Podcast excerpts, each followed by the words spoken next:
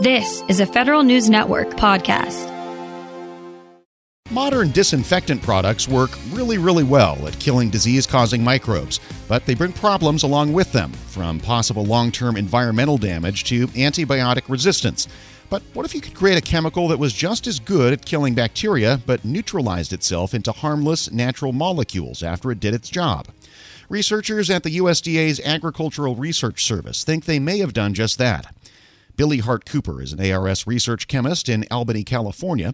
And for his work on those biodegradable disinfectants, he's been chosen as a finalist in the Service to America Medal's Emerging Leaders category.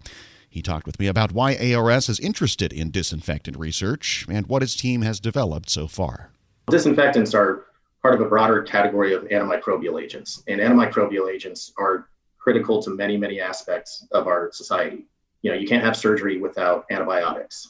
Food sanitation and the sanitation of surfaces related to germ theory have saved so many millions of lives over the past hundred years since that understanding was developed. And right now, there's there's a really big challenge that's facing us, and that's the threat of antibiotic resistance. So currently, antibiotic resistant infections kill about 700,000 people per year. It's predicted that if you extrapolate current trends, um, antibiotic resistance will become a major problem, possibly killing up to 10 million people per year by 2050. And part of the problem there is that the more you use these miraculous chemicals, the less effective they become. So microbes have an ability to result, re- uh, evolve resistance to them and become less effective. And so, in order to maintain our current standards of living and this type of technology, we need to be on that treadmill and we need to be creating new antimicrobials and we need to create ones that are less likely to cause resistance. Beyond the res- resistance issue, though, right? There's there's also environmental harm problems with conventional disinfectants, right? Can you talk about some of those specific problems with the products that we have on our shelves in our in, our kitchen cupboards right now that, that you're trying to solve? Sure. So every every chemical has hazards, and hazard can be a very complicated thing to define. Typically, there's 16 to 18 different hazard endpoints that would include things like does the chemical cause cancer? Is it a mutagen? Does it cause skin irritation? Does it cause reproductive effects? Is it toxic ecologically? Does it is it toxic to fish and small crustaceans and things in the natural environment? Antimicrobials and really anything that's biologically active, including pesticides as a broad class, it's very, very hard to have selective toxicity where you want it. They're always going to have off-target effects and other hazards. I'll, I'll go through two examples of antimicrobials that are used in everyday products. Um, one of them is a classic chemical called isothiazolinones. Now, I've had a lot of uh, experience with these. I'm, I'm prone to allergic skin reactions, but they are fantastic molecules at keeping formula sterile. They're very, very good at keeping your soaps, your shampoos, even water in some cases, free from growing pathogenic disease causing bacteria, mold, and yeast. They're extremely potent and you hardly even notice they're there. You add a tiny, tiny little drop in a big formula and they work like magic. The problem is the same mechanism that causes their toxicity to microbes also, in some people, cause your immune system to react in the same way. And so you can get these allergic skin reactions, especially when it's applied to skin surfaces. And the more you apply it, the more uh, sensitized you'll become. And people have varying sensitivities to this. But that's that's one example. So that's a common preservative used in um, nearly all non-food liquid products, home care, home and personal care products that can cause allergic skin reactions, skin sensitization. And so developing alternatives to that that don't cause the irritation, super important. Another example of this type of chemical are quaternary ammonium compounds. Now those are sort of the workhorse standard chemicals for disinfecting surfaces when you can't when you can't use bleach or oxidants or acids. You know, you don't want to be putting bleach or oxidants or acids on your skin or on sensitive surfaces. So you use these chemicals that are re- relatively inert and less likely to cause irritation in that way. So that's great. Um, they're used a lot in disinfectants. They're used a lot in medical industry, food industry. They're even used as conditioning agents. They make your skin and hair softer, so they can be in your hair conditioner or in your lotion. There's a lot of different types of quats, but the ones that are more biologically active have major issues around their ecological toxicity. They're, they're highly toxic to aquatic organisms in particular, like small crustaceans that might be sort of the base of a lot of aquatic food chains and fish. um, especially young fish. That's a big issue. And the other issue is that um, these chemicals can be fairly persistent in the environments. They can linger around for, in some cases, it's been reported hundreds of days with no visible degradation, especially under low oxygen environments. And once microbes are exposed to these chemicals, they develop defenses against them. They develop what's called efflux pumps. So they're these little machines that spit out the chemical. The problem is once they develop resistance to that, once they are able to spit out this chemical, they can spit out other clinically important chemicals like clinically relevant antibiotics. Those same pores that spit out the quaternary ammonium compounds can spit out antibiotics and it can make that bacteria resistant to it. Even if that bacteria isn't a disease causing bacteria, those genes that encode that new uh, invention from the bacteria, the, the pump, can be transferred to bacteria that cause disease in people. Using these common commercial products can be something that it can lead to antibiotic resistance to develop in a broader population of bacteria. And I think one of the root issues here, right, and tell me if I'm getting the science wrong, is that these these more traditional compounds just don't break down in water, kind of ever. And I think the stuff that you're working on does. That's sort of the whole point, right? So so talk us through some of your solutions to all the all the challenges that we've been talking about.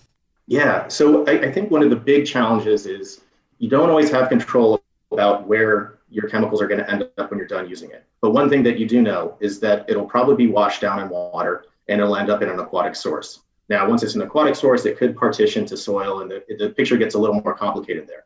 But our strategy here was to look at the structure and identify the function of these molecules and start to incorporate little reversible bonds within that molecule so that it could unzip once it's diluted in water. There's a lot of different bonds that you could consider for this type of solution. A lot of them comes out of the field called self-assembly. And so you can start to construct analogous compounds that resemble these chemicals, but contain that little zipper bond, that little deactivation switch that's sensitive to a certain concentration and dilution in water. And so once you use the compounds, it gets diluted at a certain point that's specific to the bond that you're using.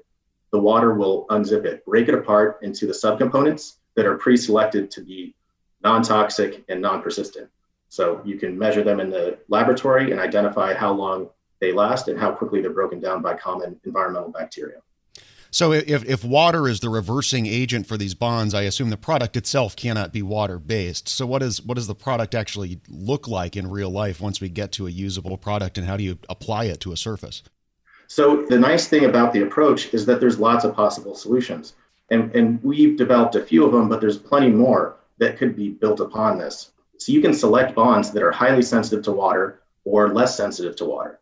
One of the ones that we started out with, we wanted to match the performance of traditional traditional disinfectants and traditional antibiotics. That means we want to retain activity down to parts per million level. So that's one part of our compound per a million parts of water. So that's a relatively stable reversible bond. And the way we did that, we chose one component called uh, cuminaldehyde. That's the smell of tacos basically it's the it's the active ingredient in, in cumin seed oil so very non-toxic food grade a lot of us consume it every day um, and non-toxic to the environment um, the second component we chose was actually a synthetic compound called aminoguanidine that shares the same functional group as found in, in the amino acid arginine what's special about it is it has a special nitrogen nitrogen bond that gives us that stability down to parts per million levels and so it links up with cuminaldehyde. that compound is your active compound. And then once it gets diluted to a pretty large extent and is allowed to, to reach equilibrium, it's back to the subcomponents that are then biodegradable and, and non-toxic. And functionally, they're, they're different than the active compound. So our hypothesis is that it's not going to cause resistance in the same way. As far as effectiveness in that antimicrobial action, how much do we know so far about how well the, you know a cumin seed based oil uh, will work compared to the Lysol that we have in our in our bathrooms? The performance is is uh, very good. So for the active compound that has the, the cuminaldehyde linked up with the aminoguanidine, we call that compound a cuminaldehyde guanyl hydrazone. And the testing we've done so far, we've tested it in lots of different home and personal care products. There, it, it tends to match or surpass um, the performance of a lot of traditional preservatives and disinfectants it's the activity and how quickly it disinfects a surface is comparable to a lot of the traditional compounds because it's functionally very similar. Like we we looked at and studied this, uh, the structures of existing compounds, and then we replicated it with just that reversible bond, which doesn't impact the efficacy as long as it's held together. You know, as long as you don't dilute it too much and wait for it to break apart. Got um. So, yeah, activity is similar. Um, is there a path to commercialization that you can clearly see here? And, and, and do you know how you would do that at this point and how yeah. long it would take? It's uh, well, with any new ingredient that has biological activity like this, you need to do a lot of work to show that it's safe first. We're pursuing multiple paths. So we're working with partners in, in home and personal care industry. And at the same time, we're exploring other applications. Like where else is this useful? At its core, it's it's a substance that's naturally derived, very non-toxic to skin, breaks down to non-toxic biodegradable subcomponents in the environment and so one of the applications is uh, as a treatment for uh, digital dermatitis, which is a, a disease that affects a lot of hoofed animals, cows, sheep, even elk. They can get these painful ulcers and lesions on their feet that are very, their hooves that are very, very hard to heal. Um, it's a lot of different bacteria all mixed together, very persistent, easy, it easily spreads in feedlots. It can be very expensive and it's just, it's just kind of sad too that, that animals would have to live with that. And so one of the one of the things we're looking with is we're developing uh, formulas, little hoof balms that heal those those ulcers. And so far, the the results have been extremely promising. Even after one or two applications, you get complete recovery. It looks like a new hoof. And so that's that's one area we're really excited about. Alternatives to topical antibiotics, things that can be applied to infections on, on skin surfaces and that can promote healing there. Is it still something that you would classify as an antibiotic, or is it really a disinfectant, or is there not much difference between the two functionally? It depends on the application and what claims you're trying to make in the product that you have. If you're if you're claiming on your product that it eliminates 99.9% of bacteria within 10 minutes, then that's more of a disinfectant claim. If it shows that it keeps a formula sterile over the course of two years, that's preservative claim. If you're doing some sort of wound healing and acceleration of, uh, of the recovery process for a skin infection, that's a different claim on its own. Um, it, I think we usually talk about it as an alternative to antibiotics. It's a new compound. It isn't an antibiotic, which are typically isolated from um, bacteria, often that are grown in the soil, and they're these miracle substances that can cure infections inside and out. A lot of times, although there are topical antibiotics, this is a new molecule that we invented that is an alternative to antibiotics and allows you to heal the animals that you have that are sick and achieve all these other applications preservative disinfection any type of antimicrobial application um, that we can observe that it works but it allows you to not use those traditional antibiotics. Billy Hart Cooper is a research scientist with the Agricultural Research Service in Albany, California. To hear this interview and the rest of our conversations with this year's Sammy's finalists, go to federalnewsnetwork.com slash Federal Drive. Hello, and welcome to the Lessons in Leadership podcast. I am your host, Shane Canfield, CEO of WEPA. Today, I'm thrilled to be joined by Vice Admiral Cutler Dawson. Cutler has had an incredible career serving our country for 35 years in the Navy, where he attained the rank of Vice Admiral. And during his service, he had numerous assignments afloat and ashore, including Commander, Second Fleet, Striking Fleet Atlantic, and in Washington at the Pentagon and on Capitol Hill, where he was the Navy's Chief of Legislative Affairs. Immediately following his retirement from active duty in 2004, he became the president and CEO of Navy Federal Credit Union, the world's largest credit union, where he served for 14 years. Under his leadership, Navy Federal grew from 2 million to 8 million members. Phenomenal. Cutler, welcome and thanks for joining me. Thank you, Shane. You've had a fascinating career across both military and the private sector. Can you tell us a little bit more about your background and your professional journey? Well, I started out at the Naval Academy where I graduated in 1970, and then, as you mentioned, spent 35 years in the Navy um, with uh, six actual actual uh, afloat commands. Uh, the first one was when I was 27 years old. Uh, I didn't know enough to be scared of anything, and it was uh, probably one of the highlights of my career. Um, and then after I retired after 35 years, I went to uh, work at Navy Federal Credit Union as the CEO, where I spent my next 14 years. Um, I'm I'm currently retired and enjoying life, And um, it's been a great run for me. How would you describe your leadership style and how's that developed over the years? My style has been quite con- consistent. Um, I believe, and I've learned this in the Navy, that you have to go to the deck plates uh, to see what is going on. And you have to learn what your people do and how they do it so you can help them to be better at it and more efficient and more productive. Um, it's um, something that you need to do all the time. Um, I remember I used to tell folks that um, you don't want to retreat to your cabin. And what I mean by that is um, the longer you're in a position, the less you think you have to get out and about.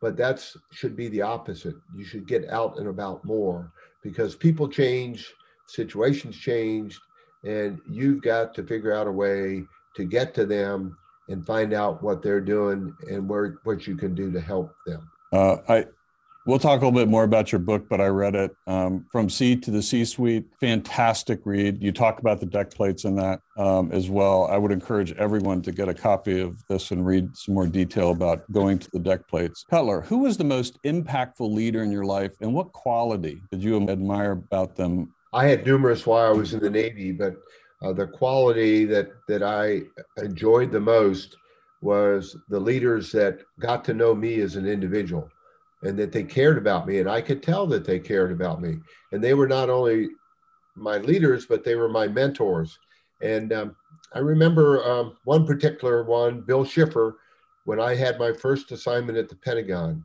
um, I would go in to see him with my problem of the day and I knew that he had numerous problems of his own, but he would stop and he would focus on me and he would make me feel like I was the most important person in his world. Um, and I, I tried to do that um, throughout my career. But really, it's about caring for your people. Cutler, in reading your book, there was a quote you used that you used to inspire those people that work for you. And it really got my attention. And it was it was you are the captain of your own ship. I wonder if you can talk a little bit about what that means and how it was useful to you and the leaders you were developing. Uh, absolutely. Um, what I mean by captain of your own ship, when you are the captain of a ship, sometimes you're in the middle of the ocean and you don't have anybody to turn to to make decisions. You don't have anybody to turn to ask, what should I do now? You have to be the captain of that ship. And I, I translated that um, into, let's say, Navy Federal's organization, where I would tell branch managers that I said, You are the captain of the ships of Navy Federal. You're the ones that are facing the, the members or customers, as others call them, every day. And you have to make decisions without a lot of guidance in some cases and without a lot of time. So be the captain of your own ship. Step up, uh, make decisions uh, do what you think is right, and you never can go wrong. I think that is so important. And you have to give your people a little bit of latitude to take some risk as well, because there is risk for them in doing that and risk to your organization.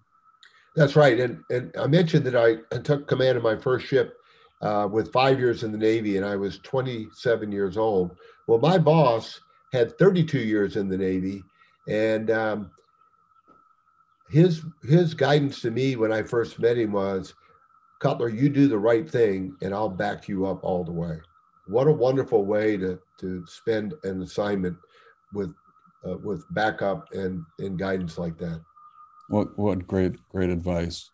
Uh, it's clear leadership is a topic you're passionate about. You wrote the book we mentioned before, um, from Sea to C suite. Can you tell us a little bit about that project? Yes, when I was at Navy Federal, I would tell sea stories uh, as parables to get my point across. And um, folks would tell me, Cutler, we like your stories. It gives us a picture of what you're trying to tell us. Now, what else are they going to say? They work for me, but uh, uh, I took it as a compliment, and it was. And my wife encouraged me to write a book, and I needed a co author to help me. And I found a lady named Taylor Kiland who was the perfect perfect co author. She turned in my stories into wonderful chapters um, that I'm very proud of. Where can listeners find a copy? Well, you can get it on Amazon, uh, and you can also uh, get it on the Naval Institute website. Uh, and I might add that um, any proceeds from the book, Navy Federal uses uh, to give to charity. Fantastic. Cutler, thank you very much. Really enjoyed your time and your lessons and in leadership and sharing with us your life story. And, and uh, I've learned a lot both from talking to you today and reading your book. And thank you very much for your time. It's my pleasure. And I, I, I would like to add one thing, if I could, Shane. Um, during my assignments in Washington, D.C., I gained the utmost respect for the civilians that work here every day. They're hardworking, they're dedicated, and they they have my eternal gratitude. Uh, I got to come and go from the Pentagon.